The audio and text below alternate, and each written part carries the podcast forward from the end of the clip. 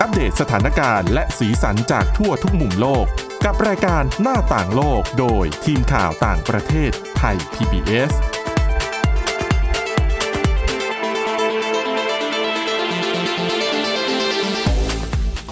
สวัสดีค่ะคุณผู้ฟัง ต้อนรับเข้าสู่รายการหน้าต่างโลกค่ะสำหรับวันนี้นะคะ เราเดี๋ยวเราจะมาพูดคุยกันถึงเรื่องของเทรนด์กระแสของคนในวัยทำงานนะคะ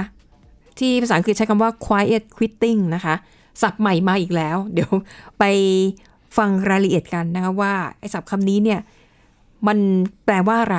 แล้วคุณผู้ฟังเนี่ยเข้าขายเป็น quiet quitting อยู่หรือเปล่าณเวลานี้ สำหรับวันนี้ค่ะ พบกับคุณชนชยานันท์พร้อมสมบัติ และดิฉันสวรักษ์จากวิวัฒนากุลค่ะ ค่ะ สวัสดีคุณผู้ฟังค่ะค่ะ สวัสดีคุณสวรักษ์ด้วยนะคะ ค่ะอ่ะ ก่อนจะไปถึงเทรนด์การทำงานที่เรียกว่า quiet quitting นะ ขอเริ่มด้วยข่าวนี้ก่อนนะคะ อันนี้เป็นคดีของชายคนหนึ่งนะคะ เขาฟ้องร้องวงดนตรีร็อกระดับตำนานคือวงเนวาน่า ค่ะ นะคะเอ่อจริงๆ คดีเนี้ยเป็นข่าวเป็นคราวมาหลายปีแล้วนะคะ ไม่แน่ใจว่าคุณผู้ฟัง ถ้าเป็นแฟนวงร็อกของวงนี้เนี่ย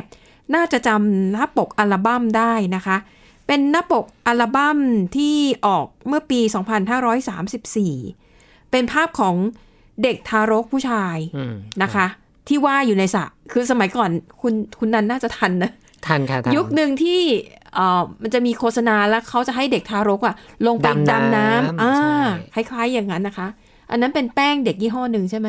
ใช่ค่ะ ถ้าจำไม่ผิดนะคะ ภาพจะคล้าย ๆ อย่างนั้นแหละค่ะ คุณผู้ฟัง แต่ว่าจะเป็นเด็กผู้ชายที่ว่ายอยู่ในน้ำแล้วก็เหมือนกับเอื้อมมือไปคว้าธนบัตร อืม อะไรสักอย่างอะนะคะ นั่นเป็นภาพปกอัลบั้มของวงเนวาน่าในตอนนั้น ต้องต้อง 34 เล่าให้คุณผู้ฟัง ค่ะ ฟังแบบนี้ว่าอัลบั้มนั้นน่ะประสบความสำเร็จมากนะคะ แล้วก็ ค่ะ ขายได้เนี่ยสาล้านก๊อปปี้ทั่วโลก นั่น และ หมายความว่าคนจะได้เห็นภาพเนี้ย ค่ะ เยอะมากนะคะ แล้วก็เมื่อก่อนเนี้ยจริงอยู่ว่าไม่ได้มี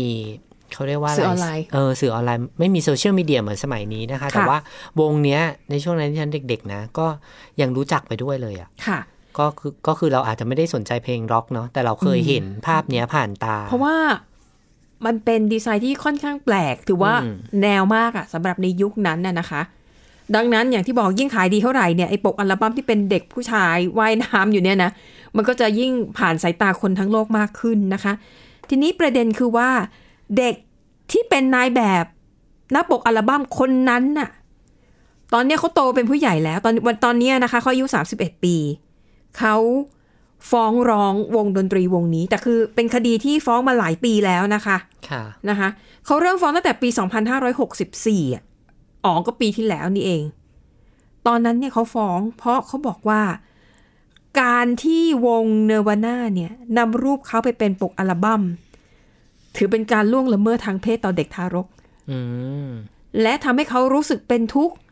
และเขาก็รู้สึกว่าไอ้ความทุกข์ที่มันเกิดขึ้นเนี่ยทำให้เขาสูญเสียรายได้ที่เขาควรจะทำได้ ถ้าหากเขาไม่ต้องทุกข์ เพราะว่ากลายไปเป็นนายแบบของหน้าปกอัลบั้ม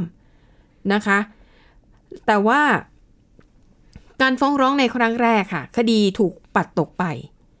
เขาไม่ท้อนะ ยื่นฟ้องอีกครั้งเมื่อเดือนมกราคมที่ผ่านมา เรียกค่าเสียหาย 150,000 ดอลลาร์สหรัฐ จำเลยหลักเนี่ยก็คือ 1. เคิร์กเวดเดลคนนี้เป็นช่างภาพนะคะ แล้วก็สมาชิกของวงเนวาดาซึ่งซึ่งบางคนเนี่ย ไม่ได้เป็นสมาชิกไม่ได้อยู่ร่วมกับวงนี้แล้ว ค่ะ แล้วก็ฟ้องไปถึงคอนนี่เลิฟคนนี้เป็นภรรยาไม้นะคะ ของเคิร์ตโคเบนเคิร์ตโคเบนนี่คือเป็นนักร้องนำแต่ว่าเสียชีวิตไปแล้ว ค่ะ นี่ก็ฟ้องไปถึงภรรยาของเขาด้วยนะ เพราะว่าภรรยานี่เป็นผู้จัดการมรดกนะคะ แต่ว่าในที่สุดค่ะศาลตัดสินว่าอ่าคุณสเปนเซอร์เอลเดนน่ะที่เป็นโจทยื่นฟ้องคดีนี้ ฟ้องร้องช้าเกินไป เพราะว่าคดีแบบในลักษณะนี้เนี่ยนะคะ อายุความ 10 ปี แล้ววงโนวาดาเนี่ยเขาทำหน้าปกอัลบั้มมาปี 2534 อืม นี่ปีเท่าไหร่ละ นี่ปีห้า นี่ปีหกห้า สามสิบกว่าปีนะ อืม ใช่ไหมคะ ก็ ก็ในเมื่อศาลตัดสินแล้วก็คงต้องยอมรับนะคะ ในฝ่ายของจำเลยค่ะ ซึ่งก็คือตัวแทนของอดีตสมาชิกวงเนวาน่าเนี่ยนะคะ ก็บอกว่า ก ก็น้อมรับคำตัดสิน แล้วก็กล่าวเสริมด้วยนะ อันนี้ทนายพูดบอกว่าโอ้นี่เป็นคดีที่ไร้ค่า นะคะ แล้วก็บอกว่าก็หวังว่าคุณเอลเดนซึ่งฟ้องร้องในคดีนี้เนี่ย อย่างน้อยเขาก็น่าจะภูมิใจนะว่าเขาเนี่ย เป็นเด็กที่ทั่วโลกและรู้จักในฐานะเด็กน้อยเนวาน่าแล้วก็ไม่ไม่เห็นว่ามีความอะไรที่มันจะต้องน่ากังวลนะคะ ความจริงมันมีเบื้องหลังเหมือนกันนะคุณสวรักษ์ ค่ะ เคยมีคนให้ข้อมูลไว้ว่าเออคุณเอลเดนเนี่ย อืม ตอนนั้นน่ะถ่ายตอนที่อายุ 4 เดือนนะคะ ค่ะ แล้วก็เขาก็เป็นเพื่อนของคนที่คิดทำปกอัลบั้มนี้ พ่อ ขึ้นมา แม่ใช่ไหม ใช่ อืม พ่อแม่เขาเป็นเพื่อนกัน ค่ะ ก็เลยถ่ายภาพนี้ขึ้นมา ใช้เวลาถ่ายภาพเนี้ยแค่ 15 วินาทีนะคะ อืม แต่ว่าก่อนหน้านั้นน่ะ คือแนวคิดมันมาจากว่า คนที่คิดทำปกอัลบั้มเนี้ย ค่ะ เขาเขาได้ไปเห็นภาพการคลอดลูกในน้ำ อืม ซึ่งมียุคหนึ่งเนี่ยมีมีความนิยมเรื่อง ค่ะ ของการคลอดลูกในน้ำอยู่พอสมควร ค่ะ ซึ่งเป็นเรื่องใหม่ ๆ ในต่างประเทศตอนนู้นน่ะนะคะ ค่ะ ปรากฏว่าเขาไปเห็นภาพนี้เขารู้สึกว่าเออมันใช่ อืม เพราะว่าอยากทำออกมาในเชิงเสียดสีสัง ค่ะ คม ค่ะ นะคะ ก็ก็จะเอาภาพใต้น้ำภาพคลอดลูกใต้น้ำนี่แหละ แต่ว่ากลายเป็นว่าภาพแบบมันดูแบบ มัน ดู ก็นั่นไป กลัวไป ค่ะ ดูน่ากลัวไปก็เลยเปลี่ยนเปลี่ยนมาเป็นเด็กว่ายน้ำนี่แหละเหมือนที่คุณสวรักษ์เล่าตอนแรกว่าเปลี่ยนมาเป็นเด็กหัดว่ายน้ำ แล้วก็มันจะมีธนอย่างที่บอกมันจะมีธน ใช่ เอ่อธนบัตรดอลล แต่ว่า ร์ส ธ ห น รัฐ บัตรอะเอามาซ้อนที่หลังนะคะ อ๋อเหรอคะ ใช่เป็นการเอา ม คอมพิวเตอร์กราฟิกมาซ้อนที่หลัง ค่ะ แต่ว่าที่ไปถ่ายภาพเนี่ยเขาก็ใช้ช่างภาพจ้างช่างภาพหลายคนด้วยกันนะคะ แล้วก็ไปถ่ายไปไปถ่ายรูปเด็กว่ายน้ำแต่ว่าก็ไม่ถูกใจสักทีก็ อืม เปลี่ยนไปเรื่อยๆจนสุดท้ายเนี่ยไปเจอว่าเนี่ยเพื่อนเนี่ยมีลูกแล้ว ค่ะ ลูกของเพื่อนเนี่ยก็ก็หัดว่ายน้ำแบบนี้อยู่ก็เลย อืม เปลี่ยนช่างภาพแล้วก็ไปถ่าย อืม ปรากฏว่าก็ได้ภาพนี้ออกมา แล้วก็เป็นที่ ค่ะ มาของการฟ้องร้องในอีก 30 ปีต่อมานะคะ ค่ะ ซึ่งคุณเอลเดนเนี่ยก็ให้เหตุผลนะเขาบอกว่าการที่ตัดต่อภาพธนบัตรดอลลาร์อยู่ในรูปเนี่ย แล้วคือมันจะเป็นท่าเหมือนเด็กกำลังเอื้อมือไปคว้าธนบัตรอันนั้นนะ อ่าฮะ เขาบอกทำให้ตัวเขาที่งเป็นทารกตอนนั้นเนี่ย ดูเหมือนผู้ค้าบริการทางเพศ อืม ไม่รู้ว่าคิดเยอะไปหรือเปล่านะ คุณเอลเดนเนี่ยอ้างว่าชื่อและตัวตนของเขาเนี่ยถูกเชื่อมโยงเข้ากับการหาผลประโยชน์ทางเพศเพื่อการค้า ตั้งแต่เด็กเรื่อยมา ก็เลยทำให้เขาเนี่ยทุกข์ใจ ถือว่าเป็นเป็นทรมาเป็นความเป็นบาดแผลในจิตใจนะคะ แล้วก็เขาบอกว่าเหตุการณ์นี้เนี่ยกระทบต่อพัฒนาการของเขาทำให้เขาเนี่ยไม่มีความก้าวหน้าทางการศึกษา และต้องเข้ารับการรักษาความเจ็บป่วย ที่เกิดขึ้นทั้งทางร่างกายแล้วก็ทางจิตใจ นะคะ แล้วก็แต่แม้ว่าเขาจะพูดในลักษณะนี้ว่ามันไม่ดีนะ แต่ว่าในโอกาสที่หน้าปกอัลบั้มเนี้ยครบรอบในปีสำคัญเช่น ครบ 20 ปี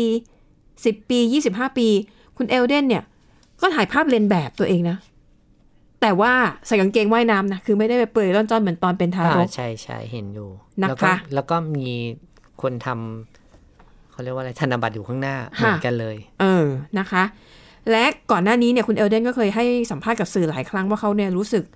ไม่ค่อยสบายใจกับชื่อเสียงในแง่ลบที่ที่เขาบอกนะนะคะ แล้วเขาก็สิ่งหนึ่งที่เขาคิดคือบอกว่า ดูสิ ใครๆก็คงจะเคยเห็นแบบ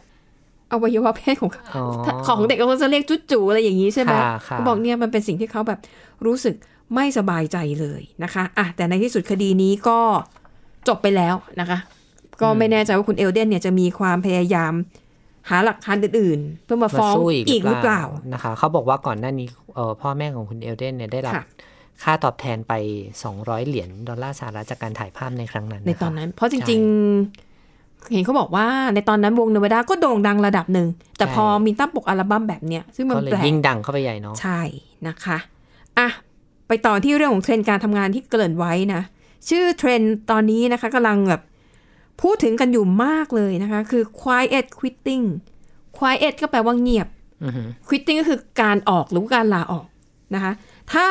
แปลแบบตรงตัวก็คือการลาออกแบบเงียบๆ แต่ว่าถ้าเราไปฟังความหมายที่แท้จริงเนี่ยนะคะ คุณนัน ก็คือไม่ได้ลาออกจริงๆ คำเนี้ย นะ ไม่ได้ลาออก ให้ฉันเบาให้ เออ ฉันเดา ไม่ได้ลาออก ทำตัวเสมือน จริง ลาออกก็ไม่ตรงซะทีเดียวนะคะเอ่อความหมายของคำนี้หมายถึงว่า เป็นการทำงานเฉพาะหน้าที่ของตัวเองเท่านั้น ไม่มีการทุ่มเททำงานเป็นพิเศษ ไม่มีการทำอะไรที่มันนอกเหนืองาน ได้รับมอบหมายอะไรมา ก็ทำไปตามนั้นแล้วจบนะคะ ๆนี่เรากำลังพูดถึง เรื่องของพวกเราเองอยู่ปะคะ เอาไม่ใช่นะคะ คือเทรนด์นี้เนี่ย อืม มันอาจจะสืบเนื่องมาจากคำว่าเบิร์นเอาท์เบิร์นเอาท์ก่อนหน้านี้ก็พูดถึงกันเยอะ อืม ก็คือภาวะ หมด ของคน ไฟ อืมหมด ใช่ไ ไฟ อืม ไม่อยากทำงานรู้สึกว่ามาทำงานแล้วไม่มีความสุข หรือแม้แต่ work from home แต่ว่ามันเป็นงานที่รู้สึกว่ามันมันมันไม่โอเค อืม หลายคนก็เลยรู้สึกว่างั้นจะลาออกดีกว่า แล้วก็ลองไปหาอะไรใหม่ ๆนะคะ แต่ทีนี้สำหรับบางคนที่รู้สึกว่าอ่ะต่อให้ฉันเบิร์นเอาท์ต่อให้ฉันไม่ไม่อยากทำแต่ว่าด้วยภาระหน้าที่ความที่เป็นคนมีค่า มีค่าใช้จ่ายเยอะ โอเค จะลาออก เข้ใจได้ ทันทีเนี่ย มันเป็นไปไม่ได้ อืม สำหรับบางคน ก็ทำทำๆไปก่อน ใช่นะคะ แต่จะทำไปแบบทำๆให้เสร็จเสร็จมันก็ไม่ได้ เพราะว่ามันก็ต้องมีคุณภาพก็ต้องมี KPI ใช่ไหมก็คือการเอ่อประเมินคุณภาพของการทำงาน คือเรียกแบบนี้ได้ไหมว่าเป็นการทำงานในหน้าที่ให้ได้ตาม ค่ะ มามาตรฐาน แต่ว่าไม่ได้ ไม่ได้เหนือมาตรฐาน ใช่ไม่ได้ทำให้ดีขึ้น ไม่มี ค่ะ ไม่มีแรงจูงใจที่จะทำให้งานมาพัฒนาไป ค่ะ ลักษณะแบบนั้นใช่ไหมคะ ถ้าพูดประโยคนี้อาจจะตรงมากขึ้นก็คือ การทำงานตามเงินเดือนที่ได้ แหมคุณสวรักษ์จะพูดแบบนั้นก็ไม่ได้ เพราะว่าทุกปี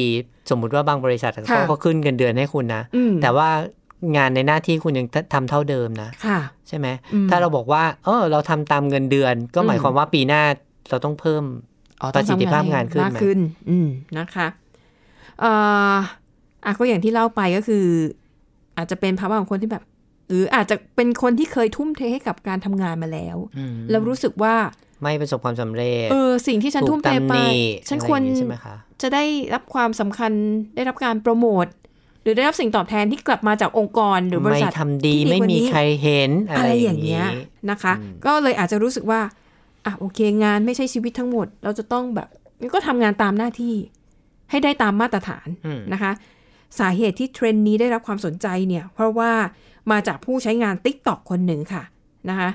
เอ่อชื่อแอคเคาท์เขาออกเสียงยากมากเลยนะคะ แต่เอาเป็นว่าผู้ใช้งาน t ิ k t o k คนนี้เนี่ย เป็นคนที่โพสต์คำนี้ขึ้นมา quiet quitting นะคะ แล้วก็ เขียนยาวมากเลย ก็คือบรรยายในลักษณะประมาณนี้แหละว่าอ่ะถ้าคุณรู้สึกเบื่อหน่ายอาการทำงานรู้สึกว่างานมันคือทุกอย่างในชีวิต แต่มันไม่ใช่ คุณจะต้องใช้ชีวิตอย่างสมดุลนะคะ ดังนั้นสำหรับใครที่ทุ่มเทงานทั้งหมดให้กับชีวิต เออไม่ใช่ทุ่ม ทุ่ม เท เทชีวิตให้ ทั้ง กับ หมด การทำงาน เอ ใช่ไหม อ คะ นะคะ มีงานอะไรใครอาสา คุณก็รับอาสาเข้าไปหมด ยอมอยู่ล่วงเวลาโดยไม่ได้โอทีคุณก็ทำ อืม เพราะรู้สึกว่าต้องผลักดันให้องค์กรหรือบริษัทของคุณมันก้าวหน้ามากไปกว่านี้นะคะ แต่ถ้าวันหนึ่งคุณรู้สึกว่า เออถ้าวันหนึ่งฉันลาออก หรือฉันป่วยหรือฉันเป็นอะไรไป เขาก็หาคนอื่นมาทดแทนได้ นี่ใน t ิ k t o k ไทยก็มีนะคุณสวรักษ์มี ค่ะ คนเอ่อโพสต์คลิปของละครเรื่องหนึ่งที่คุณแม่กับคุณลูกสนทนากันเรื่องของงาน ค่ะ แม่เนี่ยก็ถามลูกว่า วันนี้เป็นยังไงบ้างลูก ลูกก็อธิบายเรื่องงานว่าหนูสำคัญมากเลยนะแม่ถ้าหนูไม่มีหนูเนี่ย ค่ะ บริษัทเขาจะไปต่อไม่ได้นู่นนี่นั่นนะคะ อืมอืม แล้วก็คุณแม่ก็ให้สติลูกว่างานงานเนี่ยทำให้พอดี ค่ะ ตามหน้าที่ของเราแล้วก็ทำให้สำเร็จ แต่ อืม ว่าอย่าทุ่มเทมากจนเกินไป เพราะว่าวันที่หนูป่วยหรือไม่สบายเนี่ย ค่ะ เขาก็หาคนใหม่มาทำแทนได้ ต้อง อันนี้ก็กลายเป็นไวรัลเหมือนกันถูกคน ค่ะ ส่งต่อกันเยอะ แสดงว่าไม่ว่าจะเป็นคนไทยหรือว่าชาวต่างชาติเนี่ยก็คงมีมุมมองในการทำงาน อืม คล้าย ๆ กันเหมือนกันนะคะ ว่าต้องรักษาสมดุลในการทำงานให้ดีเหมือนกัน อือหือ ไม่ใช่หมายความว่าเราทุ่มเทในงานมากเกินไป ค่ะ จนทำให้สุขภาพเสีย มีหลายคนนะคะคุณสาวรักษ์ที่ฉันเคยดูรายการพิเศษรายการหนึ่ง อืม เป็นผู้ชายที่เส้นเลือดในสมองตีบ ค่ะ เอ่อสโตรก อืม นะคะแล้วก็พิการกลายเป็นคนพิการ เพราะ ค่ะ ว่าทำงานหนัก มัน ไม่ ไม่ พัก ดูแล ผ่อ ตัวน เอง ไม่ออกกำลังกาย อืม ใช่รับประทานอาหารที่ไม่ดี ค่ะ แล้วก็สุดท้ายเนี่ยพอเป็นสโตรกเนี่ยก็ต้องออกจากงาน ค่ะ ไม่มีแล้วก็ไม่ได้เตรียมแผนสำหรับการไปทำอาชีพที่สองเลย อืม เพราะฉะนั้นก็กลายเป็นว่าคุณสามีคนเนี้ยที่เคยเป็นหัวหน้าครอบครัว ค่ะ ที่เคยดูแลลูกและภรรยาได้เนี่ยกลายเป็นว่าต้องกลายมาเป็นภาระของลูกและภรรยา อืม ซึ่งเขาให้สัมภาษณ์ว่าเขารู้สึกเสียใจกับ ค่ะ การตัดสินใจที่ผิดพลาดของเขามาก ๆ เลย อืมนะคะ จริง ๆ แล้วไอ้พฤติกรรมแบบเนี้ยไม่ใช่เรื่องใหม่นะคุณนัน ใช่ค่ะ มันมีมาตั้งนานแล้วเพียงแต่ ใช่ ว่าอ่ะพอมันมีการมาตั้งชื่อ หรือตั้ง อ่า แบบหัวข้อให้ก็แบบพูดถึงกันเยอะ โดยเฉพาะคนที่อายุประมาณหนึ่งแล้วอะเขาจะเจอ ทำงาน เชื่ มา อ ระ ว่าย ะหนึ่งแล้ว เอ ไรออย่างเงี้ย ประมาณจะเจอ ค่ะ อารมณ์ภาวะการทำงานแบบนี้อยู่พอสม ค่ะ ควร ก็มีความเห็นจากนักวิชาการนะว่า เอ๊ะทำไมพอมีคำนี้มันผุดขึ้นมาในโซเชียลมีเดียทำไมแบบโอ้โหดูสนอกสนใจกันขึ้นมาทันที ทั้งๆที่มันไม่ใช่เรื่องใหม่นะคะเอ่อรองศาสตราจารย์แอนโทนีคลอสนะคะ เป็นอาจารย์จากมหาวิทยาลัย University College London เขาบอกว่า แนวคิดนี้ที่ได้รับความสนใจมากขึ้น น่าจะเป็นเพราะว่ามันเป็นผลสืบเนื่องมาจากช่วงโควิด -19 ด้วยแหละ อืม มันโหมันเป็นโรคระบาดที่มันแบบพลิกโฉมหน้าในทุกวงการจริงๆ คือมันะ ะ สร้างความเบื่อหน่ายให้กับการทำงานที่บ้านเนอะพูดง่ายๆเนาะเพราะ ด้วย มัน ค่ะ ไม่ได้มีกิจกรรมแอคที ด้ ฟ วย อะไรอยู่แต่ ค่ะ บ้านเราก็ทำงานไปแกนแกนๆอ่ะ เออแล้วก็อย่างบางบริษัทอาจจะต้องปลดพนักงานบางส่วนออก อืม นะคะเพื่อคุมค่าใช้จ่าย ค่ะ ไอ้พนักงานที่เหลืออยู่นั่นแหละ ก็จะต้องแบกรับภาระหนักขึ้น อ่า แต่ค่าตอบแทนอาจจะไม่ขึ้น ค่ะ เพราะบริษัทก็อาจจะอยู่ในสถานการณ์ที่ไม่ค่อยดีสักเท่าไหร่ แต่ในช่วงนั้นก็ต้องทำงานให้เต็มที่แหละ เพราะว่า ค่ะ รู้สึกว่ามันเป็นโอกาสของเราด้วยเนาะที่เขา อืม ไม่ปลดเราออกแล้วเรายังอยู่อ่ะ ใช่ค่ะ ก็ด้วยปัจจัยต่างๆ ที่ว่ามาเนี่ยแหละ ก็เลยทำให้ความรู้สึกของคนทำงานจำนวนไม่น้อยนะคะ รู้สึกว่าฉันงานหนักขึ้นน่ะ อืม แต่ทำไมรายรับฉันน่ะเท่าเดิมหรือว่ามันไม่ได้เพิ่มขึ้นตามความรับผิดชอบที่ได้รับมอบหมายนะคะ ก็เลยทำให้ไม่มีความสุข ค่ะ ทีนี้บางคนบอกว่าไปเจรจาต่อรองขอขึ้นเงินเดือน ก็พอไม่ได้ขึ้นก็รู้สึกไม่สบายใจอึดอัดใจนะคะ แต่จะลาออกทันทีเลยก็ทำไม่ได้ด้วยเงื่อนไขชีวิตหลาย ๆ อย่างนะคะ ดังนั้นยังไงก็จำเป็นต้องทำงานต่อไปนะคะเอ่อนี่เลยอาจจะเป็นพูดง่ายๆ คือมันตรงใจคนหลายคนน่ะ อืม ในช่วงเวลาเนี้ย ค่ะ และดิฉันเชื่อว่าคนที่เข้ามาคอมเมนต์น่ะน่าจะมีความรู้สึกแบบนี้อยู่นะคะ อย่างพนักงานบางคนเขาบอกว่า บางครั้งเนี่ยการทำงานเกินหน้าที่เนี่ยมันส่งผลกระทบต่อทั้งสุขภาพกายและสุขภาพใจ และความเครียด ค่ะ ความเครียดนี่สำคัญเลยนะคะ ไม่ว่าคุณจะเป็นโรคอะไรอยู่ถ้าคุณไม่เครียดเนี่ย อาการมันก็ยังพอทรงๆ อืม แต่ถ้าเมื่อไหร่คุณเครียดขึ้นมา นี่คืออาการป่วยมันจะกำเริบนะคะเอ่อดังนั้นค่ะ หลายคนเนี่ยเขาก็จะแสดงความเขียนคล้ายๆกันในลักษณะนี้นะคะ ดังนั้นค่ะ แนวคิดหลักๆของ quiet quitting ก็คือ คุณต้องทำงานตามหน้าที่ที่คุณได้รับผิดชอบ โดยการงานไม่เสียหาย แต่ถ้าจะให้ทำอะไรที่มันนอกเหนือความรับผิดชอบ หรือเกินเวลางานปกติ ไม่ทำปฏิเสธก็ถือเป็นสิทธิ อืม นะคะเอ่อแต่นักวิชาการก็มองว่า เอาจริง ๆ นะ ถ้าคุณถ้าทุกคนคิดแบบนี้เนี่ย มันดีไหมอะ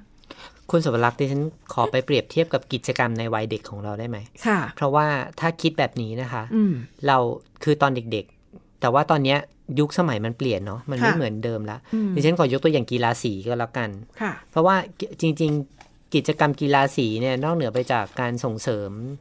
เอ่อ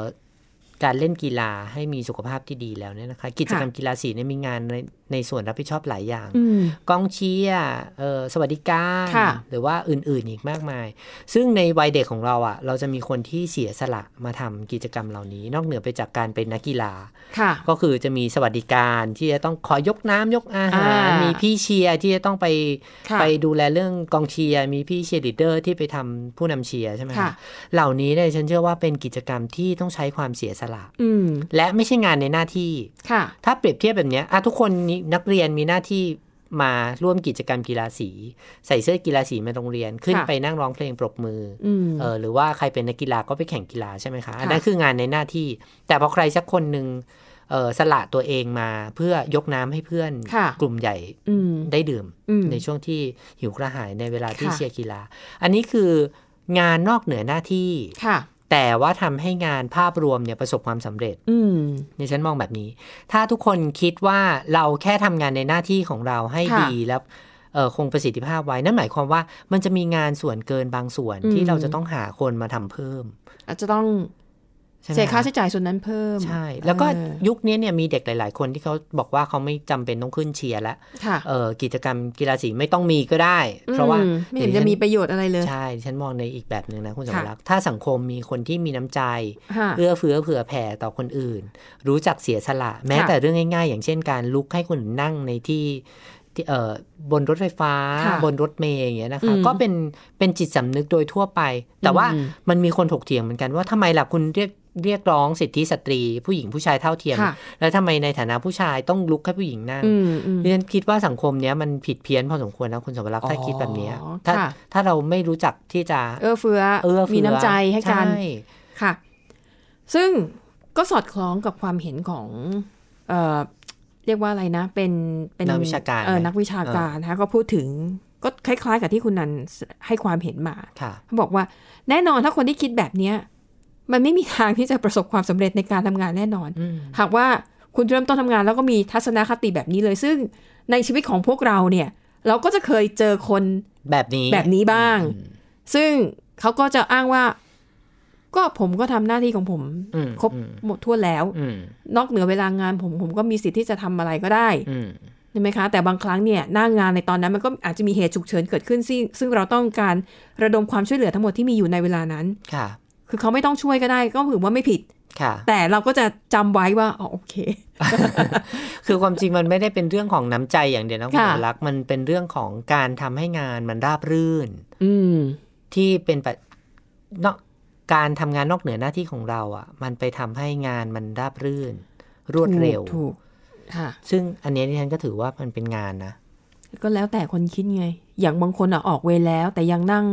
อะไรอยู่ที่โต๊ะแล้วก็ นั่งใช้ไฟฟ้าที่ออฟฟิศอยู่ อ่าเราก็เออรบกวนวันนู่นวันเอาหมดเวลางานผมแล้วครับ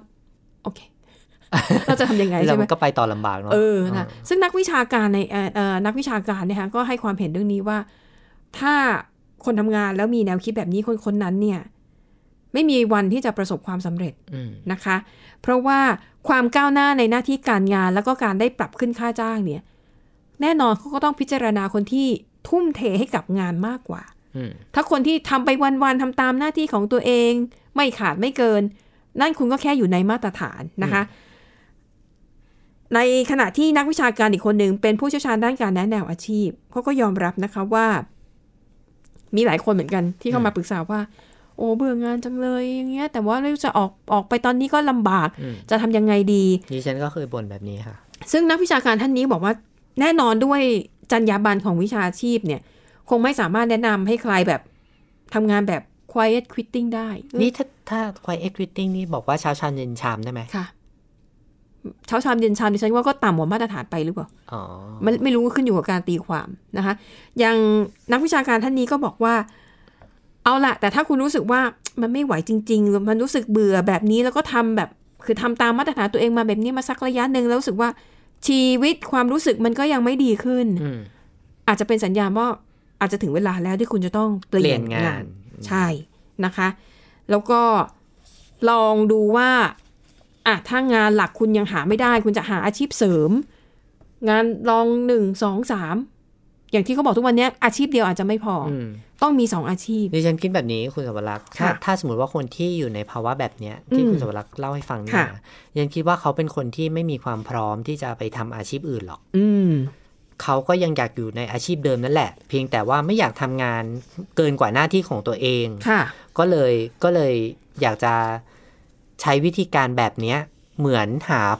เพื่อนร่วมความคิดเดียวกัน อืม เพื่อให้มันเกิดเป็นทฤษฎีขึ้นมาหรือเปล่าอันนี้ลองเดาดูเนาะแต่ ค่ะ มันมีอีกแบบหนึ่งคุณสวรักษ์ที่ ค่ะ ขอเติมนิดนึงก็คือ มันมีภาวะเหนื่อยนิ่ง คุณคุณสวรักษ์เคยได้ยินไหมอันนี้เป็นเรื่องของทางร่างกายนะ ไม่ใช่เป็นเรื่องของความคิดอย่างเดียว คือภาวะเนี้ยมันเป็นภาวะทางการแพทย์นะคะ คือนิ่งหรือว่าทำกิจกรรมต่างๆ ที่ใช้พลังงานน้อยๆอ่ะ เหมือนที่เรานั่งกันอยู่ทุกวันเนี้ยเรานั่งขยับแต่นิ้วอย่างเดียวเลยอ่ะ อ่าใช่ ก็พิมพ์ดีดไม่ค่อยได้ลุกเดินไม่ค่อยอะไรอย่างเงี้ยนะคะ ค่ะ งานวิจัยเนี่ยพบว่าพฤติกรรมแบบนี้เนี่ย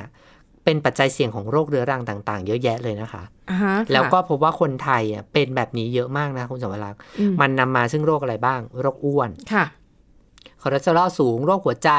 โรคหลอดเลือดสมอง ค่ะ ความดันเบาหวาน อืม เอ่อกระดูกพรุนรวมไปถึงโรคสำคัญอีกโรคหนึ่งที่ฮิตมากก็คือ ค่ะ ซึมเศร้าค่ะคุณสมรักษ์ อืม เพ นะ ราะฉะนั้น คะ เราก็ต้องเอ่อแอคทีฟไปหากิจกรรมอย่างอื่นทางบ้างเดินบ้างนะคะ อย่านิ่งมาก ใช่นะ ค่ะ คะเคยมีคำแนะนำจากแพทย์ว่าถ้าคุณรู้สึกแบบเบื่อเหงาซึมเศร้าเนี่ย บางทีการแสดงออกทางร่างกาย เช่นไปออกกำลังหรือ แกล้งทำเป็นหัวเราะ อ่า มันจะเหมือนกับร่างกายเป็นตัวผลักดันให้จิตใจอ่ะมันรู้สึกไปในทิศทาง เพื่อน เดียว จะ กัน ไม่ว่าเราบ้าใช่ไหมคะ ใช่ แล้วก็ไปหัวเราะอยู่คนเดียวเงียบๆในรถก็ได้ อ่า หรือในสวนสาธารณะอะไรก็ได้ หรือถ้าเป็นใส่หูฟังหัวเราะกับตัวเองก็ได้ อ่า ไม่มีใครรู้หรอก นะคะอ่ะแล้วทั้งหมดนี้คือเรื่องราวในรายการหน้าต่างโลกขอบคุณสำหรับการติดตามหมดเวลาแล้วพบกันใหม่ในตอนหน้า สวัสดีค่ะ สวัสดีค่ะ Thai PBS podcast. View the world via the voice.